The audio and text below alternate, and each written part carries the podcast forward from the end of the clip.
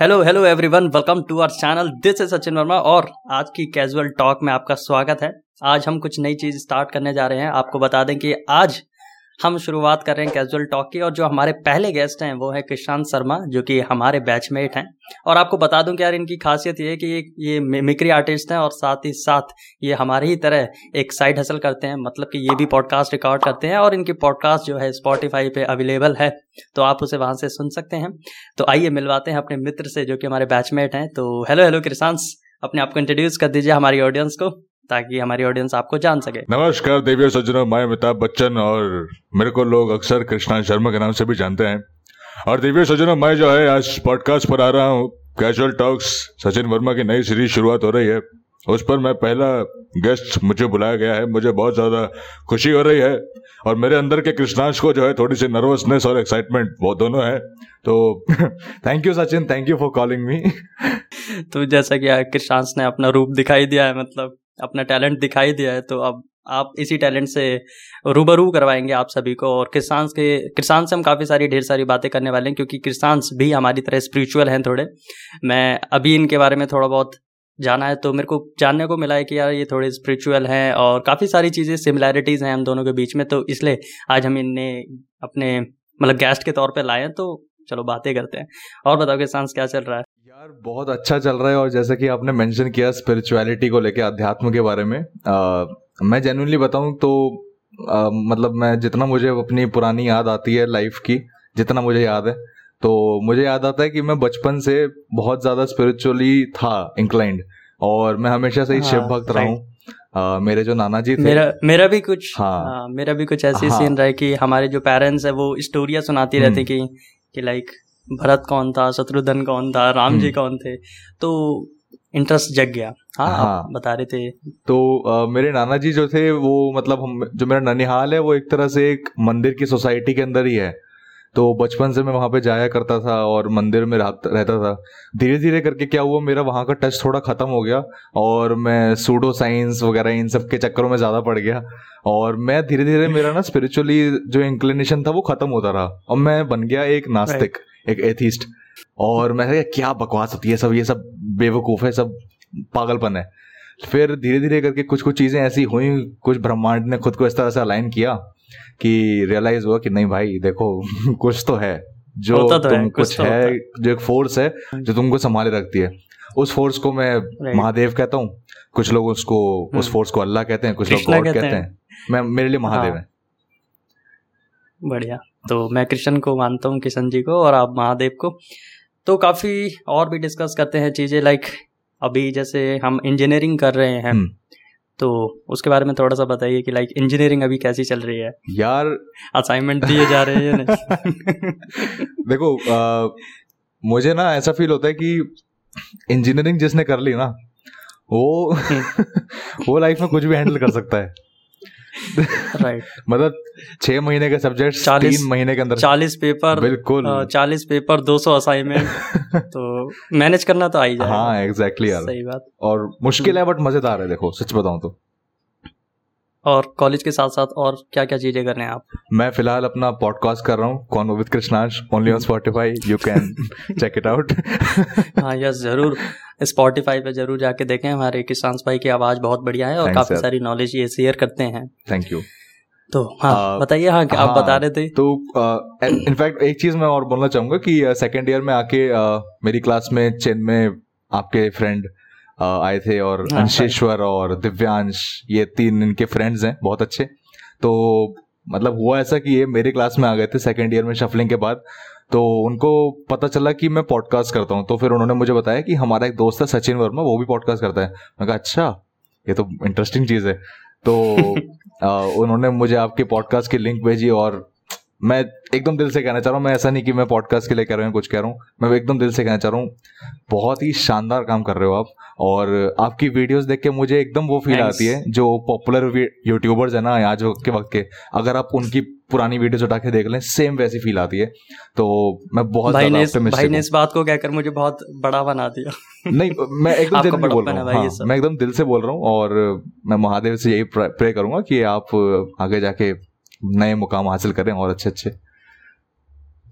तो आप भी काफ़ी अच्छा काम कर रहे हैं। जैसे जनरली मतलब मैं बता ही रहा हूँ कि स्पॉटिफाई पे जब मैंने सुना कि मैंने देखा यार बिल्कुल प्रोफेशनल, मैंने ये बात किसांस को कही भी थी कि भाई तुम्हारी पॉडकास्ट बिल्कुल प्रोफेशनल लगती है, क्योंकि जो वॉइस आती है ना फील आ जाती है भाई, बिल्कुल ऐसा लगता है कि लाइक स्टूडियो हो बहुत बड़ा सा। हाँ। लेकिन फिर किशांस से जब मेरी बात हुई तो किशांस ने बताया कि नहीं यार ऐसा कोई सीन नहीं है, मेरे पास भी बस एक बोया का माइक है और मैं रिकॉर्ड करता हूँ और एडिट कर देता हूँ ऑडासिटी से, तो बस।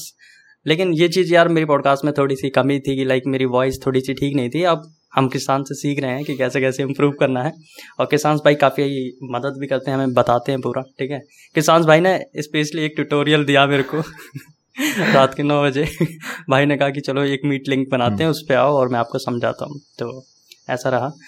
और किशांस भाई और ये बताइए कि जैसे कि अभी हम जेन जी की कैटेगरी में आते हैं, और यार जिनको नहीं पता जेन जी कैटेगरी क्या होती है, तो जेन जी कैटेगरी वो होती है जिनका जो बर्थ ऑफ डेट है लाइक 1997 से 2012 के बीच में जितने भी बच्चे हैं वो सब जेन जी में आते हैं।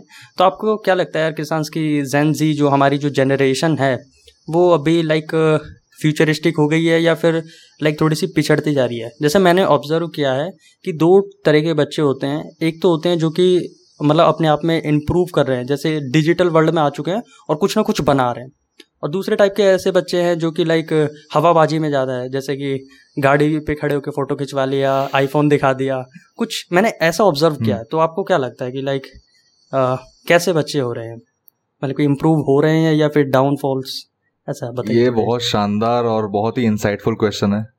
पहली बात तो thank you for asking this question.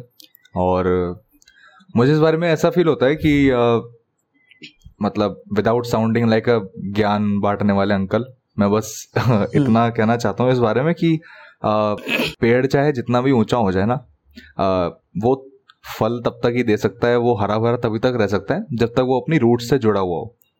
आप इस बात का जीता जागता सबूत देख सकते हैं कि आप जितने भी जानते हैं, जितने भी बड़े बड़े लोग जानते हैं जो आज बहुत अच्छा कर रहे हैं अपनी लाइफ में, आप एक बात हमेशा देखेंगे कि वो अपने रूट से बहुत जुड़े हुए हैं, और अगर वो नहीं जुड़े हुए तो आप उनका डाउनफॉल बहुत जल्द देखेंगे। ऐसे कई सारे लोग रहे भी हैं, मैं उनका नाम नहीं लेना चाहूंगा, लेकिन ऐसे कई सारे लोग रहे हैं जो कि बस हवाबाजी में एक दिन आए, वायरल हुए और चले गए।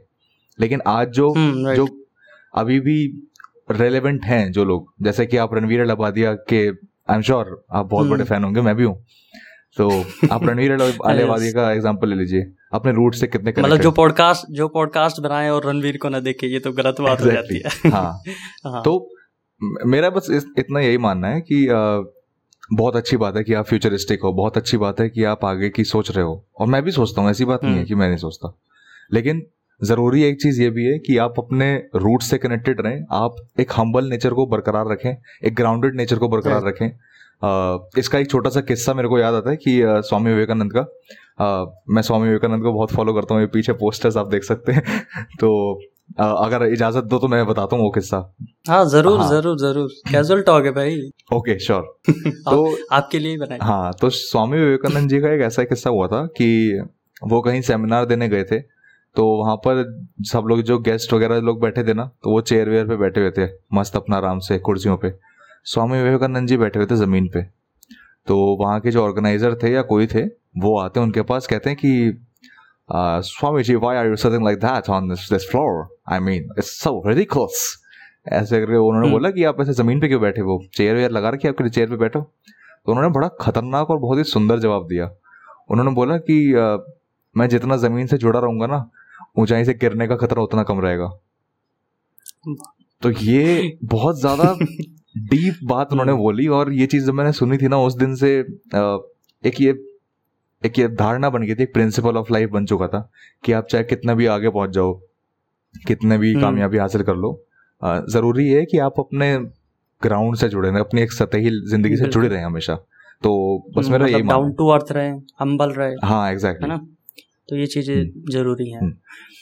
और बताइए कुछ ऐसा कि मैं तो सोचता हूँ कि इस वक्त अभी ये डिस्कस करना ज़्यादा अच्छा रहेगा कि पॉडकास्टिंग करके कैसा लग रहा है। सो काफ़ी अच्छा लग रहा है, न्यू एक्सपीरियंस, और मतलब किशांस भाई के साथ बातें करने का मौका मिल रहा है। वैसे हम कॉलेज में तो बहुत कम ही बात करते हैं, जैसे रेसेस में मिल लिए बस, लेकिन आज हम किशांस भाई के साथ पॉडकास्ट के थ्रू या इस कैजुअल टॉक के थ्रू हम मिल पा रहे हैं और अच्छी तरीके से जान पहचान रहे हैं। तो यार जैसे कि हमें पता है कि आप स्पिरिचुअल है, थोड़े से स्पिरिचुअल नॉलेज है आपके पास, तो थोड़ा सा यार शेयर करेंगे हमारी ऑडियंस के साथ, जिससे कि हम भी रूबरू हो जाएंगे और हमारी ऑडियंस जो है वो भी रूबरू हो जाएगी। बिल्कुल बिल्कुल, तो थोड़ा सा बताइए।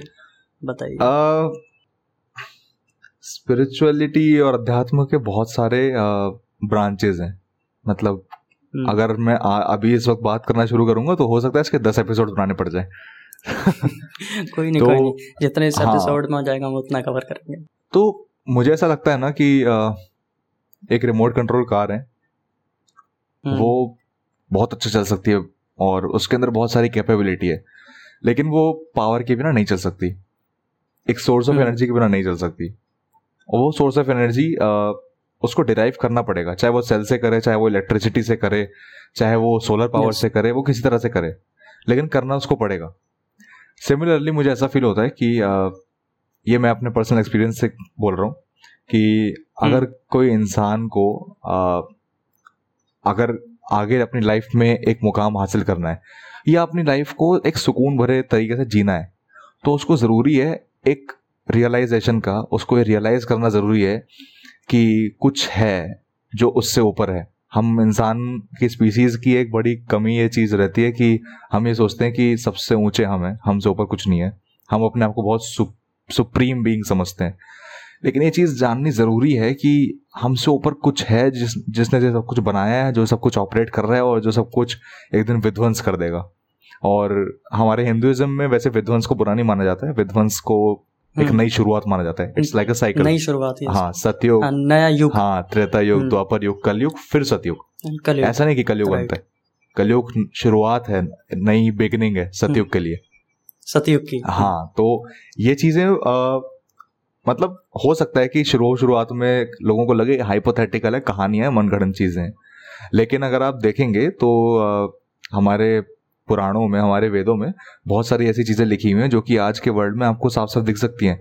खासकर कि अभी मैंने रिसेंटली भविष्य पुराण के बारे में पढ़ा, वेद व्यास ने उसके अंदर, आप मानेंगे नहीं, उसके अंदर वेद व्यास ने, मैं बताता हूँ किन किन चीजों के बारे में बात करी है, प्रोफेट मोहम्मद के बारे में, क्वीन एलिजाबेथ के बारे में, जीसस क्राइस्ट के बारे में, और उन्होंने ये तक बताया है कि एक दिन आया करेगा, इंसान लोग अपना एक दिन रखा करेंगे जिसका नाम संडे होगा, उसमें मेंशन्ड है वर्ड संडे, और संडे वर्ड होगा जिसके अंदर वो अपना पूरे हफ्ते का काम मतलब छोड़कर अपना छुट्टी रखा करेंगे, ऐसा कुछ तो उसमें मेंशन है जिसके अंदर वो काम नहीं करेंगे, बेसिकली ऐसा कुछ था।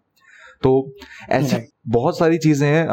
मैं स्पिरिचुअलिटी को स्पिरिचुअलिटी की तरह नहीं देखता हूँ, मैं उसको as a way of life देखता हूँ। जैसे कि अगर आप मान लीजिए मैंने ये ट्राइपॉड खरीदा है, मान लीजिए मैंने माइक खरीदा है, तो माइक अभी मुझे नहीं पता है इसको कैसे यूज करते हैं, लेकिन इस माइक्रोफोन को यूज करने के लिए एक यूजर मैनुअल आता है, बस वही यूजर मैनुअल मान लीजिए इसके लिए पुराण है, इसके लिए ग्रंथ है, हमारे लिए भी वही सेम है।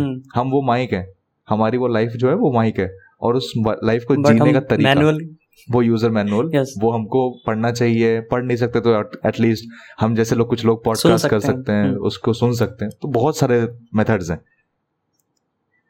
तो अभी यार मेरा दोस्त था, एक किस्सा बताता हूँ कि उसने पूछा मुझसे कि यार ये बताओ कि लाइक हम भगवान को क्यों याद करें, क्यों लोग कहते रहते हैं कि भगवान को याद करो, भगवान को याद करो। तो पहले मैं अपना जवाब दूंगा फिर आप बताना। Sure. तो मैंने उसको जवाब दिया था कि लाइक यार इसे एक सिंपल एनालॉजी से मैं तेरे को समझाता हूँ। मैंने कहा कि यार जैसे कि तेरे पेरेंट्स हैं और तेरे पेरेंट्स तुझे इंजीनियरिंग करने के लिए हॉस्टल भेज देते हैं।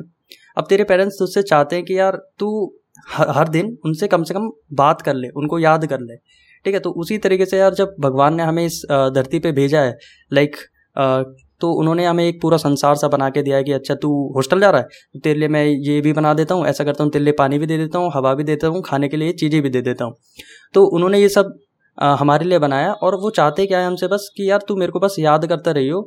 अगर तूने मेरे को याद करना बंद कर दिया तो तू किसी गलत संगति में आ जाएगा और तू अपना रास्ता भटक जाएगा। मतलब इवेंचुअली जो हमारा गोल है इस लाइफ का वो ये है कि हमें वापस अपने भगवत धाम जाना है, जहाँ से हम आए हैं, जहाँ से हम इवॉल्व मतलब निकल कर आए हैं इस धरती लोक पे, हमें वापस वहीं पर जाना है।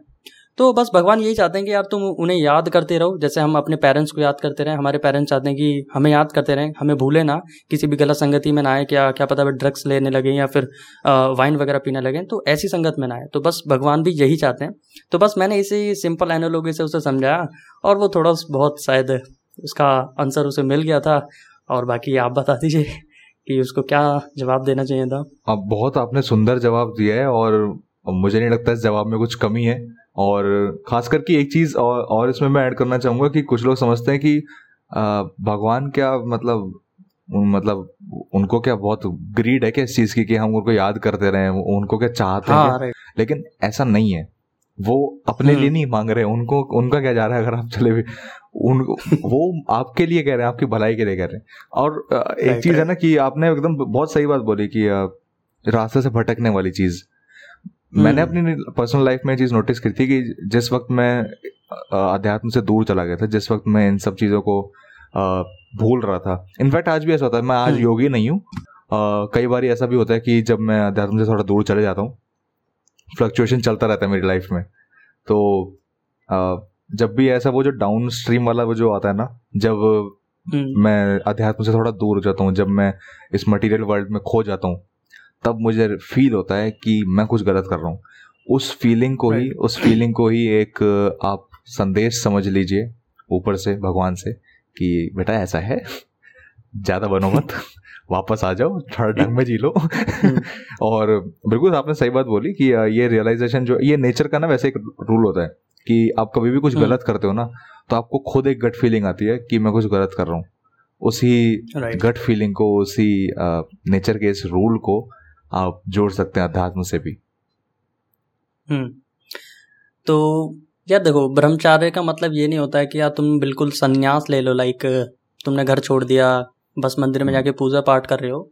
अभी जैसे यार मैं एक अमोघ लीला प्रभु जी हैं, उनको सुनता हूँ तो यार उन्होंने बताया कि लाइक यार ब्रह्मचार्य ये नहीं होता कि तुम संन्यास ले लो। उनका कहना ये था कि तुम अपनी पूजा पाठ भी करो, लाइक ऑनेस्टी रखो अपने आप से और अपने काम में अच्छे से ध्यान दो, तो वो भी एक ब्रह्मचार्य का पालन होता है। ठीक है, बस ये चीजें थी। और तो और स्पिरिचुअलिटी के अंदर एक कॉन्सेप्ट और आता है जो कि आज हाँ। बस पॉडकास्ट से थोड़ी देर पहले मैं सुन रहा था इसके बारे में, after life, what happens after death, after life क्या होता है, आफ्टर डेथ क्या होता है, ये सब चीजें कुछ। और आज एक बड़ा खतरनाक कॉन्सेप्ट मुझे सुनने को मिला किसी से, हालांकि ये हमारे जो वेद हैं, जो मतलब वेद जो करोड़ पुराण के अंदर जो मृत्यु के बाद की जो चीजें लिखी गई हैं उसके हालांकि ये विपरीत है, बट फिर भी ये कॉन्सेप्ट मुझे बड़ा अच्छा लगा, थ्योरी मुझे अच्छी लगी। और इस बारे में मैं सोच रहा हूँ कि ऐसा होता है कि जब कोई इंसान मरता है, ठीक है, तो मरने के बाद आप एक टनल देख रहे हो, एक सफेद सी लाइट, और आप उस टनल के जब पार जाते हो तो आप देखते हो कि आप एक हॉस्पिटल बेड पे लेटे हुए हो, आप रो रहे हो, और वो न्यूबॉर्न बेबी है, वो आपका अगला जन्म है। आप आपकी अच्छा। मृत्यु के बाद में आप रो इसलिए, आप वो बच्चा रोता है इसलिए क्योंकि उसको याद आता है अपने पुराने दिनों का कि वो उस लाइफ को छोड़ चुका है, उस वजह से वो रोता है। और इवेंचुअली धीरे धीरे कर करके वो जैसे जैसे लाइफ आगे बढ़ती है वो उस चीज़ों को भूल जाता है, अपनी प्रीवियस चीज़ों को भूल जाता है। और एक कंसेप्ट होता है डेजा वू, हाँ, कि आप कभी कभी अपनी लाइफ में ऐसे कुछ सीन देखते हैं, हाँ, कि आपको लगता है कि ये कुछ हुआ है, हाँ, ऐसा फील आता है कि ये कुछ हो रखा है यार, मेरे साथ ऐसा सिमिलर सीन मैंने कहीं देखा है। तो थ्योरी ये कहती है कि ये चीज़ें आपको अपने पुराने जन्म की कुछ चीज़ें आपको याद आ रही हैं जो कि उससे रिलेट करती हैं, तो डेजा वो इससे। तो ये जो थ्योरी है ना, ये मेरे को इतना ज़बरदस्त लगी ना, मैंने आज ही सुनी है और मुझे बहुत पसंद आई ये थ्योरी। वैसे मैं इसमें एक चीज़ ऐड करना चाहूँगा, मैंने भी लाइक थोड़ा बहुत सुना था, मतलब पढ़ा था, मैं ऐसे गुरु को सुनता रहता हूँ, तो उन्होंने बताया था कि आफ्टर डेथ हमें तुरंत ही नया शरीर नहीं मिल जाता, उसमें काफ़ी टाइम लगता है। जैसे हम बोलते हैं 13वीं होती है मरने के बाद, 13 days का बीच में गैप होता है। तो उसमें एक्चुअली होता क्या है कि जब हमारी डेथ हो जाती है तो जो हम बॉडी छोड़ चुके हैं वो तो बेकार हो चुकी है, लेकिन 13वें दिन तक, मतलब 13 days तक, एक नई बॉडी प्रिपेयर होती है जो कि हमारी जाती है और वो जाती है फिर यमराज के पास, और वहाँ पे डिसाइड होता है कि तुमने क्या क्या कर्म किए हैं, और उस हिसाब से फिर एक नया जन्म हमें मिलता है। तो बस यही था कि यार 13वीं क्यों बनाई जाती है, इसलिए बनाई जाती है क्योंकि एक बॉडी प्रिपेयर की जा रही है जो कि जा सके यमलोक। तो मतलब हमारी ऐसी स्पिरिचुअल मतलब जो सोल है वो नहीं जाती है, एक पूरी बॉडी प्रिपेयर होके जाती है।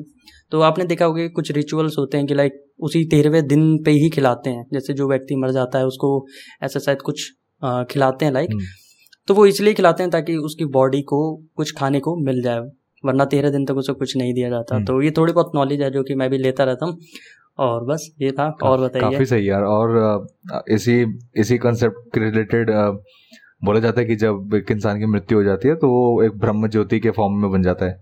ब्रह्म ज्योति इज लाइक छोटा सा एक फ्लेम, और वो फ्लेम हालांकि विजिबल नहीं होता, बट उसको उसकी जो प्रॉपर्टीज हैं वो फ्लेम लाइक ही होती हैं, गरुड़ पुराण में ऐसा मेंशन्ड है। तो वो जो ब्रह्म ज्योति होती है वो फिर पूरा ट्रैवल करती है, और मतलब जब तक वो एक डेस्टिनी तक पहुंचती है, ये शायद तो मतलब वो जब तक एक लोक तक पहुंचती है, ऐसा होता है कि कई सारे डायमेंशंस होते हैं, उसको कई लोग कोरिलेट करते हैं डायमेंशन से या फिर यूनिवर्स से। तो जैसे हमारे यहाँ लोग कहते हैं, मतलब हमारे यहाँ लोग कहते हैं कि हमारे जो है मृत्यु लोक है, ये डायमेंशन या यूनिवर्स को मृत्यु लोक कहा जाता है।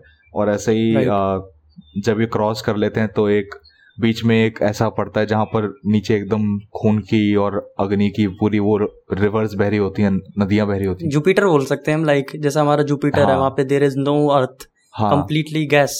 तो उस तरीके से कुछ माहौल होता होगा, ऐसा ही एनालॉजी बनाई जाती है कि ऐसे ऐसे क्रॉस करते हैं और इस तरह का कुछ सीन आता है। फिर वहां पर हिसाब किया जाता है आपके सारे पुण्य पाप सब चीजों का, उसके बाद बहुत बहुत ज्यादा माइंड बॉगलिंग चीजें।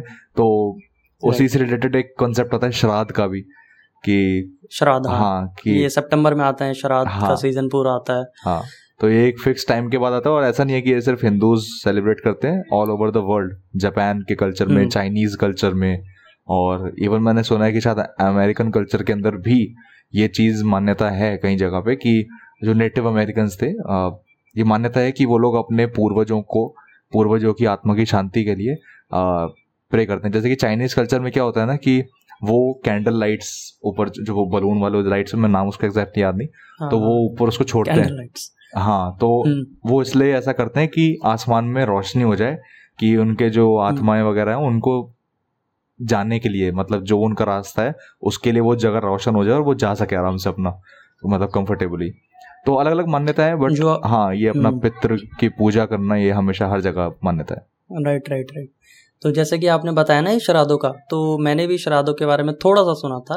इसमें एक्चुअली होता क्या है, जैसे कि जैसे डेथ हो जाती है उसके बाद जो सोल बसती हैं अर्थ पे, जो कि वापस नहीं जा पाती हैं यमलोक में, तो यमलोक से एक तरह से मान सकते हैं कि एक ट्रेन आती है 1 साल के अंदर, जो कि सितंबर में आती है। वो ये कहती है कि अगर जो भी बचा हुआ है वो सभी इस ट्रेन में बैठ जाओ और तुम्हें वापस यमलोक ले जाया जाएगा। तो इसलिए मेरे ख्याल से श्राद्ध बनाए जाते हैं। और उन्होंने यही बताया था, मतलब जो मैं पॉडकास्ट देख रहा था उनके, तो वो इसी बारे में डिस्कस कर रहे थे कि लाइक एक ट्रेन टाइप आती है, उसमें जितने भी पैसेंजर हैं बैठ जाओ, और उसके बाद वो चले जाते हैं। तो ये हर साल आती है, मतलब सितंबर में ही आती है, इसलिए हम श्राद्ध मनाते हैं।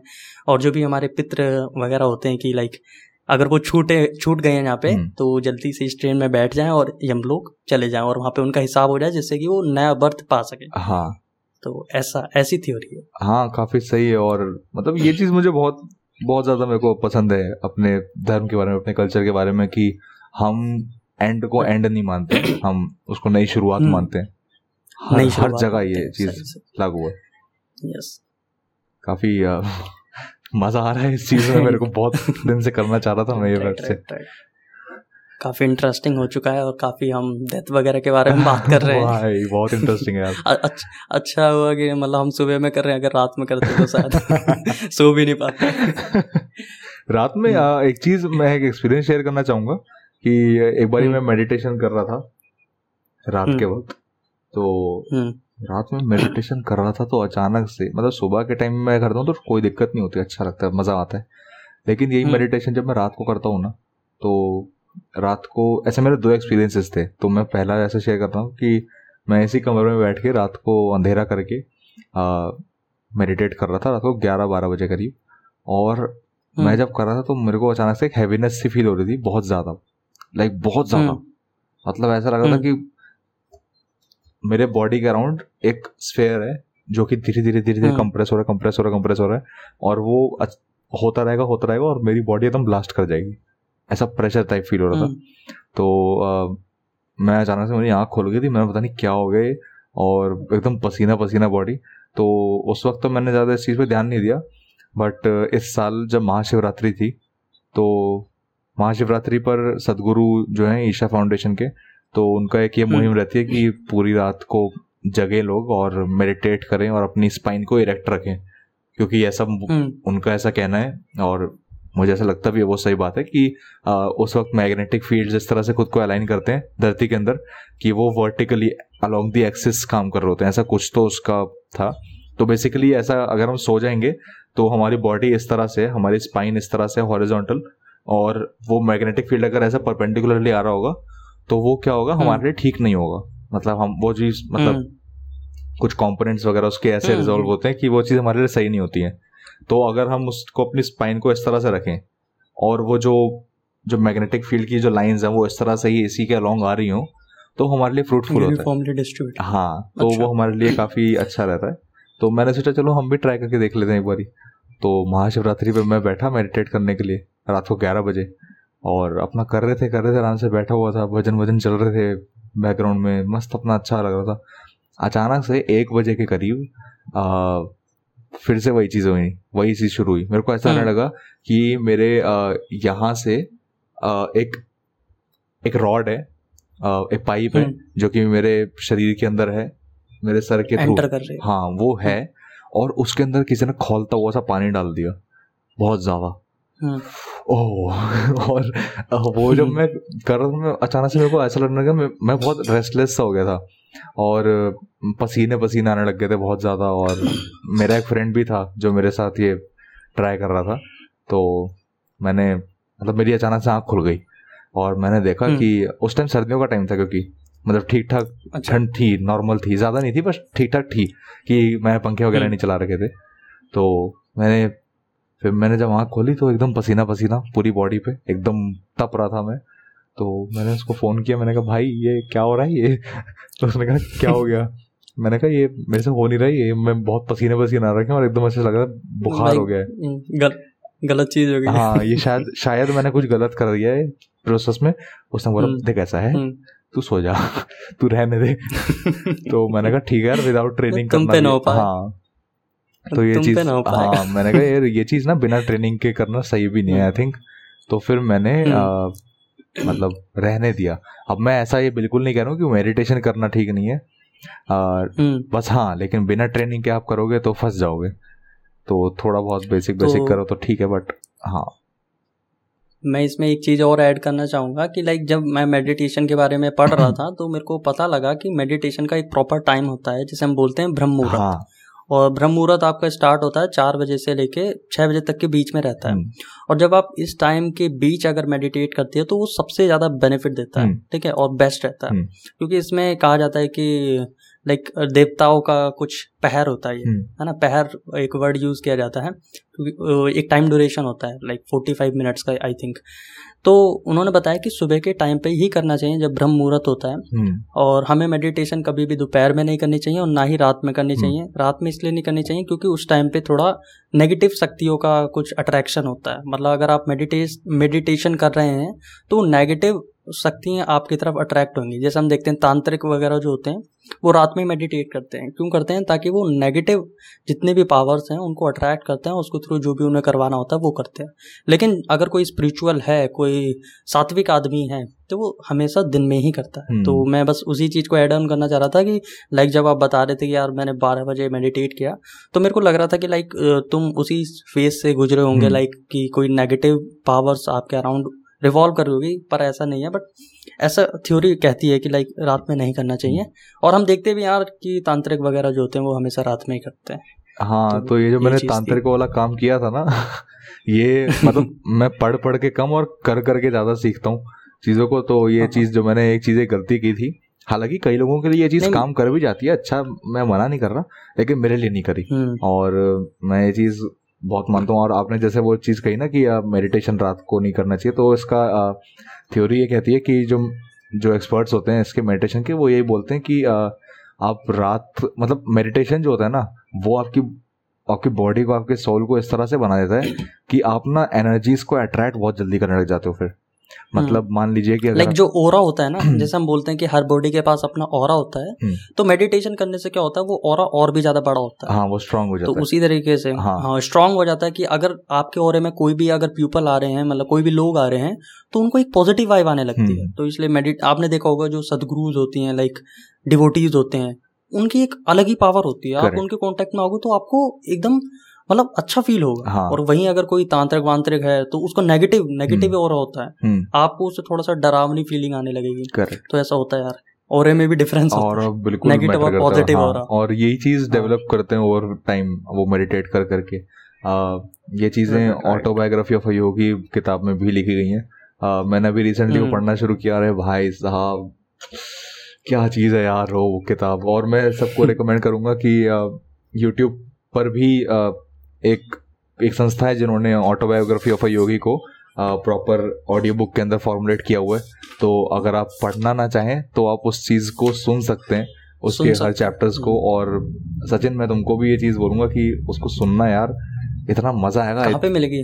मैं तुमको लिंक शेयर करूंगा, और अगर तुम चाहो तो इस YouTube की डिस्क्रिप्शन में भी डाल देना। हाँ, डिस्क्रिप्शन। तो अगर किसी को सुनना होगा तो वो सुन सकेगा। हाँ, अरे यार वो इतनी शानदार किताब है यार, मतलब उसके अंदर ऐसी ऐसी चीजें लिखी हुई हैं कि जो योगी होते हैं ना वो भाई मतलब उसमें लेवल्स होते हैं, ठीक है, योगियों के। और जो एकदम टॉप मोस्ट लेवल होता है ना, तो उसमें एक नाम आता है महावतार बाबा जी। तो महावतार बाबा जी जो थे वो उस टॉप मोस्ट लेवल को रीच कर चुके थे। बेसिकली आप जब क्रिया योग करते हैं तो आप धीरे धीरे कर करके उस परब्रह्म के करीब जा रहे होते हैं। हर लेवल के साथ आप करीब जा रहे होते हैं। हम जिस लेवल पर हैं हम बहुत ही ज्यादा बिगिनर्स लेवल पे हैं, हमने जस्ट शुरू किया है, हमको रियलाइज हुआ है कि अच्छा कोई तो है, अभी हमने जर्नी शुरू नहीं करी है बट कोई तो है। और ऐसा जरूरी नहीं होता है कि आप अपना घर बार छोड़ के हिमालय चले जाओ तभी आप ऐसा कर सकते हो, नहीं ऐसा नहीं होता है। मेरे एक रिलेटिव है और वो क्रिया योग अपना फॉलो करते हैं, और ऐसा नहीं है कि वो पूरे मतलब सन्यासी टाइप हो रखे हैं, हिमालय जा चुके हैं, ऐसा नहीं है। वो प्रॉपर फैमिली वाले मतलब बंदे हैं और अपना क्रिया योग फॉलो करते हैं। और वो दिन के सिर्फ 3-4 घंटे सोते हैं, सिर्फ 3-4 घंटे। और उनका मानना यह है कि आप अगर क्रिया योग करते हो तो आपका जो रेस्ट चाहिए होता है ना आपको, वो रेस्ट आपको ऑलरेडी मिल जाता है, आपके सोल को, आपकी बॉडी को रेस्ट मिल जाता है। क्रिया योग कोई एक्सरसाइज है? क्रिया योग एक तरीके का जैसे कि एरोबिक्स होता है। एरोबिक्स एक्सरसाइज करने का तरीका होता है आपकी फिजिकल बॉडी के लिए, ठीक है। मेडिटेशन का ही एक्सटेंशन आप समझ लीजिए क्रिया योग को। क्रिया योग एक्सरसाइज है आपके माइंड के लिए, आपके सोल के लिए। बेसिकली वो पूरा एक प्रॉपर एक स्ट्रक्चर्ड एक प्लान होता है जो आपको फॉलो करना होता है। उसके अंदर कई सारी एलिजिबिलिटी क्राइटेरिया होता है कि कौन कौन कर सकता है, कौन कौन नहीं कर सकता। अच्छा। और इसके अंदर ज़्यादा डिटेल में मैं मुझसे सुनना शायद लिसनर्स के लिए और आपके लिए सही नहीं होगा, क्योंकि मुझे भी इसके बारे में, क्रिया योग के बारे में ज़्यादा नॉलेज नहीं है। मैं सजेस्ट करूंगा कि आप लोग जो जानते हैं, जो अच्छे से इस चीज़ को जानते हैं, उनसे आप अगर सुनो तो ज़्यादा बेटर है।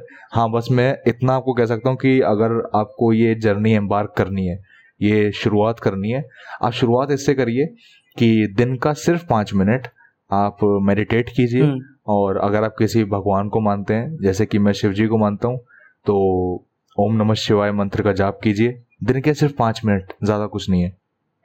अब जैसे सचिन, आप कृष्ण जी को मानते हैं तो आप कृष्ण महामंत्र का आप जाप कर सकते हैं कि हरे राम हरे राम राम हरे हरे राम राम हरे। तो ये बहुत पावरफुल मंत्र है और मैं यही सजेस्ट करूंगा कि और कुछ नहीं तो आप बस एक ओम चैंट कर सकते हैं। उसमें 3 साउंड्स होती हैं, आ उ म, आउम, ऐसा होता है। ओम जो बोलते हैं वो ठीक नहीं होता, मतलब वो मतलब फैक्चुअली वो सही नहीं होता है, वो आउम ऐसा करके होता है वो साउंड। तो मेरा बस यही कहना था कि क्रिया योग के बारे में जानने से पहले आप मेडिटेशन करना शुरू करें सब लोग। जैसे कि इंजीनियरिंग करने से पहले आपको थोड़ा सा मैथमेटिक्स और कंप्यूटर साइंस पता होना चाहिए। सो अभी जैसे कि आज बर्थ है, लाइक नौवीं मतलब नवरात्रे चल रहे हैं, तो ऐसा होता है कि सप्तमी पे बर्थ रखते हैं या फिर एकादशी पे बर्थ रखते हैं। तो यार मेरे दिमाग में एक क्वेश्चन आया था कि यार लाइक हम बर्थ रखते क्यों? इससे हमारी बॉडी को बेनिफिट क्या मिलता है। तो फिर जब मैंने रिसर्च किया कि आखिर हम व्रत रखते क्यों, तो मेरे को पता चला कि तो जैसे कि हमारा शरीर जो है वो 5 तत्वों से मिलकर बना है, आकाश, जल, वायु, धरती और अग्नि। तो अग्नि की जो कैटेगरी होती है वो अग्नि की कैटेगरी लाइक हमारी सनलाइट होती है, जैसे जब हम सनलाइट लेते हैं तो हमारी अग्नि की कैटेगरी में हो जाता है, और साथ ही साथ जो हम फ्रूट खाते हैं उनमें भी थोड़ी सी फायर होती है। और फिर हम मेरे को पता चला कि अर्थ की कैटेगरी में कौन आता है, तो उन्होंने बताया कि यार अर्थ की कैटेगरी में आपके छोले भटूरे हो गए, समोसे हो गए, जो हम रोटी खाते हैं वो हो गया, अनाज जो हो गया, ठीक है। उसके बाद फिर मेरे को पता चला कि वाटर कैटेगरी में तो अपना वाटर हो गया, जूसेस हो गया, ये सारी चीज़ें आती हैं। और फिर फाइनली एयर में तो हमको पता है कि हम ऑक्सीजन इनहेल करते हैं, और जो एंड का बचता है जिसे हम ईथर बोलते हैं, मतलब आकाश बोलते हैं, तो उस कैटेगरी में आता है कि उस दिन हम व्रत रखते हैं। व्रत वाले दिन एक्चुअली क्या होता है कि हम इन 5 तत्वों में से कुछ भी नहीं खा रहे होते हैं, सिर्फ एक तत्व खा रहे होते हैं जो कि होता है ईथर, मतलब आकाश। हाँ, एकादशी एक निर्जला एकादशी एक व्रत होता है, उसमें पानी तक भी नहीं पीते, उसमें सिर्फ आकाश को इनहेल करते हैं। तो फिर मेरे को पता चला अच्छा कि इसलिए हम व्रत रखते हैं ताकि हमारा जो एक क्या बोलते हैं कंपोनेंट है या जो वो हम इनहेल कर सकें। तो ये एक फैक्ट था क्यों हम व्रत रखते हैं। हाँ, और इसका आज के वक्त में रेलेवेंस जो है वो यही माना जाता है कि आप देखें कभी तो नवरात्र कब आते हैं, 2 बारी, एक आता है अप्रैल के महीने में उस टाइम, और एक आता है अभी अक्टूबर के महीने में। ऐसा क्यों होता है? ऐसा इसलिए होता है कि पूरे साल के अंदर यही 2 महीने होते हैं जिनके अंदर मौसम के अंदर चेंज बहुत ड्रास्टिक होता है, अचानक से होता है। अभी कुछ दिन पहले मैं पंखा फुल स्पीड पे चला रहा था, अभी बहुत धीरे धीरे चल रहा है। तो ये हुआ इसलिए क्योंकि मौसम में अचानक से चेंज आया, गर्मी से सीधा हम शरद ऋतु की तरफ बढ़ रहे हैं, सर्दियों की तरफ बढ़ रहे हैं। तो और उस टाइम अप्रैल में होता है कि सर्दियों से हम सीधा गर्मियों की तरफ बढ़ रहे होते हैं। तो ये जो अचानक से चेंज आता है, ये हमारी बॉडी अडेप्ट कर सके, उसके लिए वो चाहिए कि बॉडी की जो एनर्जीज हैं वो उस अडेप्शन के अंदर ज़्यादा जाएं, ना कि वो डाइजेशन के ऊपर ज़्यादा अपना फोकस करें। तो उसके लिए क्या होता है कि ऋषि मुनियों को, ये थ्योरी है एक और, ठीक है, ऋषि मुनियों को ये चीज़ें प्रजा को समझानी थी, लोगों को समझानी थी, बट वो नहीं समझ पा रहे थे। तो उन्होंने नवरात्रि बोला कि आप देवी माता की इसमें पूजा कीजिए, 9 देवियों की पूजा कीजिए, उनकी शक्तियों को आप अपने अंदर ग्रहण कीजिए, मतलब आप अपने अंदर वो ढालिए उन शक्तियों को। साथ साथ आप कम खाइए, अनाज खत्म कीजिए अपने उसमें से, और आप फल खाइए, आप पानी पीजिए, आप थोड़ा लाइट भोजन का सेवन करें ताकि आपकी बॉडी को ज़्यादा डाइजेशन में फोकस ना करे और वो अपना उस चेंजिंग एनवायरनमेंट के लिए अपना वो अपने आप को अडेप्ट कर सके आराम से, और आप बीमार ना पड़े ज़्यादा, आपकी सेहत अच्छी रहे। तो वो आपकी सेहत को अच्छी रखने के लिए ज़रूरी होता है कि आप ये थोड़ा सा कम खाने वाला चीज़ें धीरे धीरे करते रहें। अब लेकिन हमारे इंडिया में लोगों को समझ नहीं आती ये चीज़ें। लेकिन हाँ, एक चीज़ हमारे इंडिया में ज़रूर है, जब योग अमेरिका में जाके योगा बन जाता है तब योगा को करना है, जब यहाँ पे ध्यान अध्यात्म वहाँ जाके स्पिरिचुअलिटी और मेडिटेशन बन जाता है तब यहाँ पे सबको करना है। सिमिलरली यहाँ के जब व्रत हैं, जो फास्टिंग है, जब अमेरिका में जाके या जो यूरोप में जाके जब वो इंटरमीडिएट फास्टिंग बनी तब यहाँ के लोग फॉलो करते हैं। लोगों को पता भी नहीं है वो इंटरमीडिएट फास्टिंग और कुछ नहीं, व्रत रखना ही तो है। वो भी यही कहते हैं कि थोड़े थोड़े गैप्स के बाद में खाइए आप, मतलब ज्यादा मत खाइए, और एक स्पेसिफिक पीरियड ऑफ टाइम होता है 6 से 8 घंटे कुछ तो होता है ऐसा, उसके बाद खाइए, तब वो फॉलो कर रहे हैं आराम से, क्योंकि वो इंग्लिश में हो गया ना, तब उसमें ऑथेंटिसिटी बढ़ गई। लेकिन कोई बाबा आके बोले यार व्रत रखो अपना राम में, ये तो ढोंगी है, बकवास कर रहा है बुड्ढे, हाँ ये ढोंगी है, ये तो वो पाखंडी है। तो यही हमारे देश की आप दुर्भाग्य समझ लीजिए, हमारे कल्चर का जो ऐसा हो रहा है। बट यार मेरे को अब लगता है जो हमारी जो जनरेशन है जेन जी की, वो थोड़ी सी स्पिरिचुअल होती जा रही है, लाइक हाँ ऑफ कोर्स। मैंने कहा ना कि यार 2 कैटेगरी में डिवाइड हो चुकी हैं, कुछ जो हैं अपना फ्यूचरिस्टिक हो चुके हैं, मतलब स्पिरिचुअल नॉलेज ले रहे हैं, अपना डिजिटल वर्ल्ड में घुस रहे हैं, और कुछ है भाई जो हवाबाजी में अब भी लगे हुए हैं, और मेरे को लगता है कि ये परसेंटेज हमेशा ही रहेगा। यार मुझे एक चीज़ पूछनी थी तुमसे सचिन, कि मैं तुम्हारे पॉडकास्ट वगैरह सुन रहा था और बहुत मज़ा आता है, तुम्हारे खासकर व्लॉग्स वगैरह भी देखता हूँ ना, तो अच्छा लगता है काफ़ी। और एक चीज़ तो श्योर है कि कोई तो है जो तुम्हें बड़ा इंस्पायर कर रहा है, कौन है वो? देखो यार आज बता दो। देखो यार वैसे मैंने बोला तो नहीं है कभी अपने चैनल पे, लेकिन आज मैं पहली बार बोल रहा हूँ कि यार जो मेरी इंस्पिरेशन है वो काफ़ी सारे लोग हैं। सबसे पहले यार कि मैं अमंधाirwal, अमन भैया को बहुत फॉलो करता हूँ, और आपने यार मेरी पहले की जो वीडियोस हैं जब मैं पढ़ाता था तो उसमें देखा भी होगा कि बिल्कुल अमन भैया जैसी फील आ जाती थी। उसके बाद यार फिर ठीक है उनका स्लैंग मेरे अंदर आ गया, फिर मैंने अपना डेवलप किया, अभी तक कर ही रहे हैं। और भी काफ़ी सारे लोगों को सुनता हूँ, जैसे कि एक रणवीर अलाहबादिया, उनको देखे देखा मैंने पॉडकास्ट शुरू करा। मैंने कि चलो यार करके देखते हैं हम भी, मेरे को भी बातें करना काफ़ी अच्छा लगता है। मतलब मैंने एक इंस्पिरेशन ले ली ठीक है, बट मैंने पूरा कॉपी करने की कोशिश नहीं की। मैं अब हम अपनी बातें करेंगे ठीक है। अब ये कोई नहीं कहेगा कि व्यूज़ के लिए तुमने पॉडकास्ट शुरू किया। मैंने व्यूज़ के लिए नहीं पॉडकास्ट शुरू नहीं किया, मेरे को बस बातें करना अच्छा लगता है, लोगों को जानने में अच्छा लगता है, तो इसलिए मैंने पॉडकास्ट स्टार्ट किया है। बस यही है रणवीर अलाहबादिया और अपने अमन भैया, तो दोनों को मैं फॉलो करता रहता हूँ। और कई सारे गुरुज हैं जिनको मैं सुनता रहता हूँ, काफ़ी सारी स्पिरिचुअल नॉलेज लेता रहता हूँ, जिससे कि यार मैं मतलब मैं देखो यार मेरा ये रहता है कि यार लाइक मैं आज जो हूँ ना और जो कल का जो सचिन होगा वो उससे बेहतर रहेगा। बस मेरी यही कोशिश रहती है कि आज का सचिन कल वाले सचिन से बेहतर होने वाला है। तो मतलब मैं डेली सीखता रहता हूँ, सिखाते भी रहते हैं, तो यही है। और यार सीखने तुम्हारी बातें सुन के मुझे ऐसा लग रहा है कि भाई मेरे को एकदम अपना हुबहू वो कॉपी मिल चुका है कि बंदा मतलब तुम्हारी एकदम सेम चीज़ है। मैं एकदम रेजोनेट कर पा रहा हूँ सबसे जो तुमने बोला।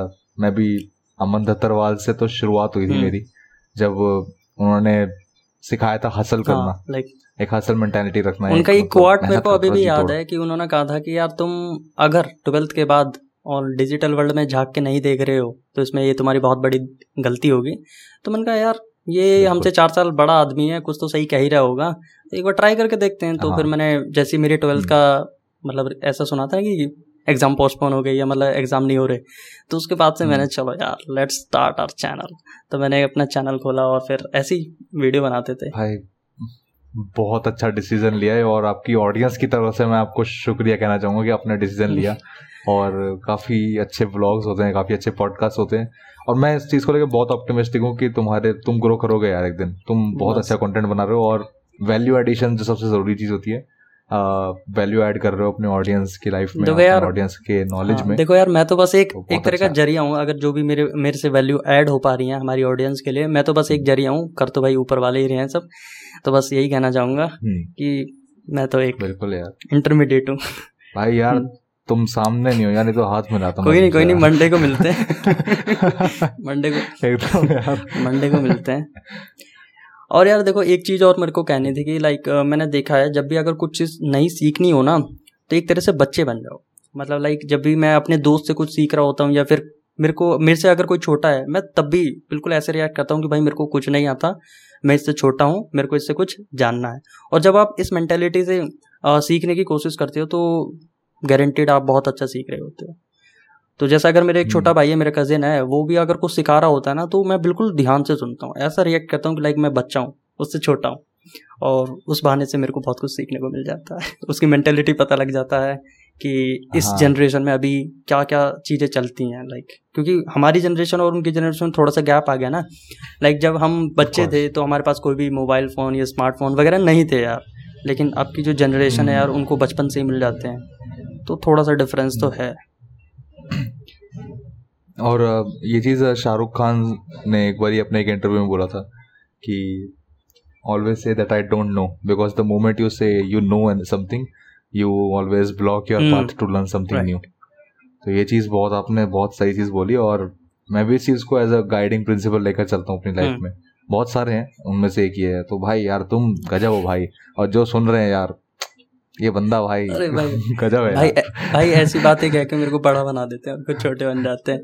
तो अब भाई आप अपना बताइए, तुमने मेरा तो जान लिया यार, अपनी इंस्पिरेशन बताइए थोड़ा, कहाँ से आपकी स्पिरिचुअलिटी की जो जर्नी थी वो भी स्टार्ट हुई, और साथ ही ये पॉडकास्ट का कैसे आया? हाँ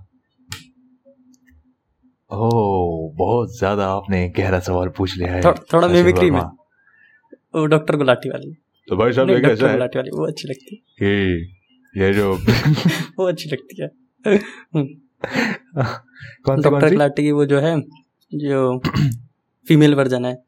हाँ अच्छा, रिंकू भाभी। नमस्कार सचिन वर्मा जी, हमें रिंकू भी कहते हैं, और आपने जो सवाल पूछा है वो हमको बहुत पसंद आया है। ठीक है, इनको आता ही नहीं है, इनको पता ही नहीं है इनसे होता ही नहीं है। Amazing. हमारे हस्बैंड हमका बिल्कुल प्यार नहीं करते। Amazing भाई, amazing। हाँ यार, इसका भी बताओ, ये मिमिक्री कब स्टार्ट करी?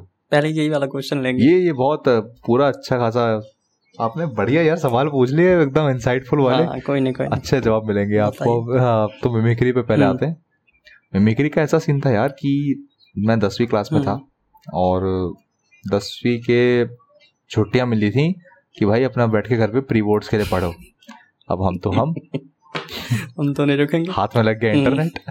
उस वक्त जियो नया आया था तो इंटरनेट फ्री था, तो अपना बढ़िया एकदम मस्त पहले उसको नेट को अच्छे से।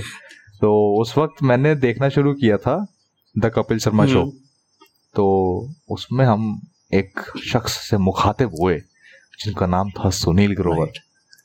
सुनील ग्रोवर जी को हमने पहले दिन जब देखा, मैंने कहा क्या यार, ये क्या मतलब पैसे कमाने के लिए लड़की बन के घूम रहे हैं यार, हद है। मतलब ऐसे थोड़ी कोई तरीका होता है। मेरे दिमाग में माइंडसेट था पहले। फिर मैंने धीरे धीरे करके थोड़ा सा और उनको एक्सप्लोर किया, थोड़ा सा और देखा। मैंने देखा 1 मिनट यार, इस बंदे में कुछ कैच है। ये बंदा पैसे कमाने के लिए सिर्फ ये नहीं कर रहा है, ये कुछ और है इसका सीन। फिर मैंने उनके इंटरव्यूज वगैरह सुनना शुरू किया, तो उन्होंने बताया कि उनके साथ एक सीन ऐसा हुआ था कि कपिल शर्मा शो से पहले कॉमेडी नाइट्स विद कपिल में वो गुत्थी बना करते थे। तो उनका जो बेटा था, मतलब मोहन ग्रोवर नाम है उनका, उनके बेटे का, छोटा था वो उस वक्त बहुत। तो वो बहुत तंग आता था, उसके जो अपार्टमेंट के दोस्त थे वो बहुत उनको चिढ़ाते थे कि ए क्या तेरे पापा तो लड़की बनते हैं और ऐसा करते हैं, मतलब लड़की बन के ऐसे लड़कों के साथ ऐसे डांस करते हैं, ऐसे चिढ़ाते थे उसको बहुत, मोहन को, उसके दोस्त। तो एक दिन बहुत चुप बैठा हुआ था और सुनील सर जब घर आए तो पूछा कि क्या हो गया इसका, ऐसे चुप के बैठा हुआ है। तो उनकी जो मेड थी उन्होंने सब कुछ बताया कि ऐसा ऐसा ऐसा सीन हुआ था। तो फिर उन्होंने क्या किया कि बहुत फ्लैशी से कपड़े पहने सुनील सर ने और मोहन को लेके एक मॉल में गए। और जब वो अंदर गए मॉल के अंदर, तो वो जानबूझ के गए थे फ्लैशी क्लोथ्स ताकि सब लोग उनको देखें। तो जब मॉल के अंदर गए सुनील सर, तो सारे लोग आने लगे उनके पास कि अरे सर आपके बहुत बड़े फैन है सर, बहुत हंसी आती है आपको देख के और बहुत खुश होते हैं हम आपको देख के, मज़ा आ रहा है सर, फोटो लेनी आपके साथ। तो ऐसा सब कुछ जो प्रोसेस चल रहा था। तो जब वो वापस जा रहे थे तो मोहन से सुनील सर ने पूछा कि कैसा लगा देख के। तो फिर उन्होंने पूछा कि ये जो पापा लड़की बनते हैं, अगर पापा के लड़की बनने से इन लोगों के चेहरों पे स्माइल आ रही है तो क्या गलत है? फिर उसके बाद से मोहन ने कभी भी वो चीज़ पे कुछ नहीं बोला। तो भाई ये चीज़ मुझे इतनी ज़्यादा हिट करी ना कि यार भाई, मतलब वो अपनी बेइज्जती वो अपने कैरेक्टर के जरिए लोगों को हंसा रहे हैं, अपने कैरेक्टर की बेइज्जती करके, अपने एक कैरिकेचरिश सा एक फॉर्मेट बना करके इतना कुछ लोगों के चेहरों पे स्माइल ला रहे हैं, तो क्या गलत है वाकई में। तो उस वक्त मैंने सोचा यार मेरे को इनको फॉलो करना अच्छे से। तो उस दिन मैंने उनको अपना ऐसा इस फील्ड के अंदर गुरु मान लिया था और मैं बहुत उनको ट्वीट्स वगैरह करता था कि यार एक बार किसी तरह से इनसे बात हो जाए बस। तो मैं #LoveForSunilGrover करके ट्वीट किया करता था उनको 2017 से। तो मैं डेली ट्वीट करता था मैं उनको, रोज सुबह उठ के पहला काम था #LoveForSunilGrover, कुछ भी उनमें कैप्शन लिखना और उनकी फोटो डालना, टैग करना, ट्वीट। तो मैं ऐसा करता रहा। साथ उनकी मिमिक्री देख के मैं उनकी वीडियोस देख के देखता था कि अच्छा ऐसा कर रहे हैं कुछ तो ऐसा कर रहे हैं। फिर अमिताभ बच्चन की आवाज़ सीखने में मुझे याद है मैंने दिसंबर में शुरू किया था और जनवरी 2 महीने मुझे लग गए थे, पूरा दिसंबर पूरा जनवरी। और मेरा गला कई बार ख़राब हुआ था उस वक्त में, लेकिन सीख गया था एंड में। और उसके बाद से मैं इसी तरह से बात करने लग गया लोगों से। तो आइयो देवी बहुत आइयो देवी और देवी सज्जनों, आप सुन रहे हैं सचिन वर्मा का पॉडकास्ट। आशा है आप सबको पसंद आ रहा होगा। तो इसी तरह से बहुत कुछ सीखने को मिलता रहा। और एक दिन 11 सितंबर 2018 को मैंने देखा शाम के 6 बजे कि सुनील ग्रोवर सर का मुझे रिप्लाई आ रखा है, इनबॉक्स मेरा भरा पड़ा है। डेट याद है देखो यार, भाई जब भी ऐसा चीजें होती है ना, डेट याद रहती है। हाँ एकदम यार, 11 सितंबर 2018 मैं अपने बेड पे बैठा हुआ था और अचानक से मैंने देखा, मैं ट्वीट कर रहा था #LoveForSunilGrover करके, फिर सामने से रिप्लाई आता है #LoveFromSunilGrover, thanks Krishnansh, the best part of your tweets is that you never ask for a reply. ओ भाई अमेजिंग, मेरे हाथ से फोन छूट गया था यार। और मतलब मैं स्टार्टिंग में एक नर्ड बच्चा था जो कोने में पड़ा रहता है, बस पढ़ाई में भी ज़्यादा कुछ अच्छा नहीं और बस चुपचाप बैठा रहता है, बस ज़्यादा कुछ करता भी नहीं है और एकदम अंडर कॉन्फिडेंट। उसके बाद में उनके सिखाई गई इनडायरेक्टली उनकी सिखाई गई कला के थ्रू लोग मुझे जान पा रहे हैं। इतने बड़े बड़े पॉडकास्ट करने वाले लोग मुझे बुला रहे हैं अपने पॉडकास्ट पे। अरे भाई भाई, तो मैं बस उनको शुक्रगुजार हूँ और कि उन्होंने मुझे चीज़ सिखाई है। और इन दी एंड में ऑफ कोर्स मैं महादेव के लिए ग्रेटफुल हूँ मैं उनको कि ऐसी ऐसी कुछ चीज़ें डिज़ाइन हुई हैं मेरे लिए कि मैं ये सब चीज़ सीख पाया और सब कर पा रहा हूँ। और मैं बहुत उस चीज़ को मतलब उनको ग्रेटफुल हूँ, सुनील सर को, कि मैं सीख पाया और बस वहीं से ये चीज़ें शुरुआत हुई हैं। कहीं ना कहीं पॉडकास्ट करना भी मिमिक्री के थ्रू ही आया, क्योंकि मिमिक्री करके क्या होता है ना कि आपकी वोकल कॉर्ड्स ना बहुत ज़्यादा आपके कंट्रोल में आ जाती हैं। तो मैं बात करते करते कभी भी बच्चे की तरह भी बोल सकता हूँ और कभी कभी लड़की की तरह भी बोल सकता हूँ और कभी कभी एक बड़े इंसान की तरह भी बोल सकता हूँ। तो वो जो चीज़ होता है ना वो कंट्रोल इस तरह के कहा जाता है आवाज़ में कि फिर वो करते करते ना आवाज़ बहुत रिफाइन हो जाती है। तो वो उस तरह से वैसे तरह से भी बात कर सकते हैं कि आप कैसे हैं सचिन। तो मतलब वो आवाज़ पे वो कंट्रोल आया, उस वजह से लोगों ने बोला अरे भाई तू बड़ा अच्छा करता है यार, आवाज़ बहुत अच्छी है तेरी, पॉडकास्ट होगा। अब भी याद है, तब पॉडकास्टिंग अभी याद है जब हम फर्स्ट ईयर में आए थे, अपना फर्स्ट सेमेस्टर था और कॉलेज का पहला दिन था जिस दिन हमारा ओरिएंटेशन प्रोग्राम हुआ था। और कृष्णांश भाई आए, उनका परफॉर्मेंस थी और भाई मिमिक्री करके दिखाई इन्होंने, सुनील ग्रोवर, यही डॉक्टर गुलाटी की और साथ ही साथ अमिताभ बच्चन की और एक और एक्टर थे वो ध्यान नहीं आ रहा मेरे को उनका नाम। तो भाई अमेजिंग। मैं धर्मेंद्र, सनी देओल, हाँ सनी देओल गई थी और भाई मैं तो इनका फ़ैन हो गया। मेरे को लगा कि यार ये सीनियर है, मेरे को लगा कि सेकंड ईयर में है। तो फिर मेरे को बाद में पता लगा कि यार ये तो अपने ईयर के ही है। तो मैंने कहा यार मिलेंगे भाई से, तो मिलेंगे ज़रूर। तो फिर सेकंड ईयर में अब आके फाइनली हम मिल लिए। एक साल वेट कर, एक साल वेट करा। हाँ, good things take time. Collaboration भी बहुत ज़्यादा अवेटेड था और मैं बहुत ग्रेटफुल हूँ यार जिस तरह से चीज़ें चल रही हैं ना, और मैं बहुत वाकई में बहुत ग्रेटफुल हूँ। आपके सवाल का एक पोर्शन जो है वो छूट गया था कि ये सब चीज़ें कैसे शुरुआत हुई, स्पिरिचुअलिटी प्लस इंस्पिरेशन। तो मैं ये चीज़ बहुत जल्दी रैप अप करूँगा ये चीज़ को, क्योंकि मैं नहीं चाहता कि ज़्यादा टाइम इसमें लगे। स्पिरिचुअलिटी का शुरुआत ऐसा हुआ था कि मैं, जैसा मैंने बताया कि मेरा जो ननिहाल था वो एक मंदिर की सोसाइटी में था। तो मेरे जो नाना जी थे, मेरी जो नानी है, वो हमेशा से बहुत आध्यात्मिक रहे थे। और मेरे को याद है कि हम हमेशा शाम को 7-7:30 बजे जब आरती होने वाली होती थी मंदिर में, संध्या आरती, तो माइक का जब सेटअप की आवाज़ आती थी तब मैं एकदम अच्छा से तैयार व्यार होकर जल्दी से भागता था और डेली अपना वहाँ पे बैठता था। तो वहाँ पे भजन कीर्तन होता था, आरती होती थी और वहाँ पे जो गुरु माँ होती हैं उनकी एक प्रवचन होता था। वो कुछ बताती थी गीता के श्लोक के बारे में या लाइफ के बारे में इन जनरल, तो वो सुनता था बैठ के मैं। तो मेरे को वहाँ पे उन्होंने एक दिन रिकग्निशन भी दिया था उन गुरु माँ ने कि ये लड़का है, ये डेली आता है अपना, चाहे बड़े बच्चे आए ना आए, ये डेली आता है, रोज़ सुनता है बैठ के। और उन्होंने मुझे याद है एक टिफ़िन बॉक्स गिफ्ट किया था मुझे और ऐसे माला पहनाई थी। तो मैंने वो माला उतार के वापस उन्हें पहना दी थी। तो ये चीज़ हमेशा से रही थी। और फिर बीच में हाँ ऑफकोर्स बाकी दुनिया की इन्फ्लुएंस की वजह से थोड़ा सा इससे हट गया था, एक एथिज्म की तरफ में जाने लग गया था। लेकिन महादेव की कृपा रही कि वापस आ गया उनके पास, नहीं तो पता नहीं क्या होता आज मेरा। तो वापस में आए। और हाँ, अगर बात रहे इंस्पिरेशन की, तो सबसे बड़े इंस्पिरेशन मेरे लिए महादेव है, भोले बाबा शंकर जी सबसे बड़े इंस्पिरेशन, मेरे गुरु हैं वो। और उनके बाद बहुत सारे लोग हैं जिनसे मेरे को बहुत कुछ सीखने को मिला है। इम्पैक्टफुल सबसे ज़्यादा सुनील सर रहे हैं, शाहरुख खान रहे हैं, मेरे पिताजी रहे हैं, मेरी माँ रही हैं और बहुत लोग हैं यार। मैं एक का नाम लूँगा तो शायद वो दूसरे के साथ इनजस्टिस होगा। और ऐसे कई सारे मैं लिस्ट बना सकता हूँ प्रॉपर कि किससे मुझे क्या कुछ सीखने को मिला। बात करें अगर पॉडकास्ट करने की, तो मुझे रणवीर अलाबादिया से और दोस्त कास्ट करके एक विनम्र कसाना है, वो उनसे मुझको काफ़ी कुछ सीखने को मिलता है। तो जो रोगन है, अगर यूएसए के पॉडकास्ट की बात करें, तो इन लोगों से बहुत कुछ सीखने को मिलता है कि किस तरह से पॉडकास्ट बनाए जाते हैं। तो मुझे बहुत, मैं आपकी तरह ही मैं ऐसा बंदा हूँ जो बस सीखने को आता हो रहा है कि भाई कुछ सिखा दो, तुम अगर गलत इंसान भी हो तो बस ये सिखा दो तुमने गलतियों से क्या सीखा, लेकिन कुछ सिखा दो, सीखते हमेशा रहना चाहिए। और बस मेरा यही एक मोटो है, प्रिंसिपल। अमेजिंग भाई, अमेजिंग, बिल्कुल कॉपी है कृष्णांश भाई मेरी तरह। हाँ यार एकदम। तो काफ़ी इंटरेस्टिंग हमारा कैजुअल टॉक रहा। आई होप आपको ये कैजुअल टॉक पसंद आया होगा। अगर पसंद आया तो यार वीडियो को लाइक कर दो, चैनल पे नहीं हो तो सब्सक्राइब कर लो, क्योंकि हम ऐसे ही नए नए गेस्ट लाते रहते हैं, नई नई बातें करते रहते हैं। तो अभी हमने कैजुअल टॉक की जर्नी भी स्टार्ट की है, तो आई होप आपको पसंद आया होगा। तो मिलते हैं अगली वीडियो में या अगली पॉडकास्ट में, तब तक के लिए अपने ध्यान रखिए और इंतज़ार करिए एक नए गेस्ट का। Bye bye.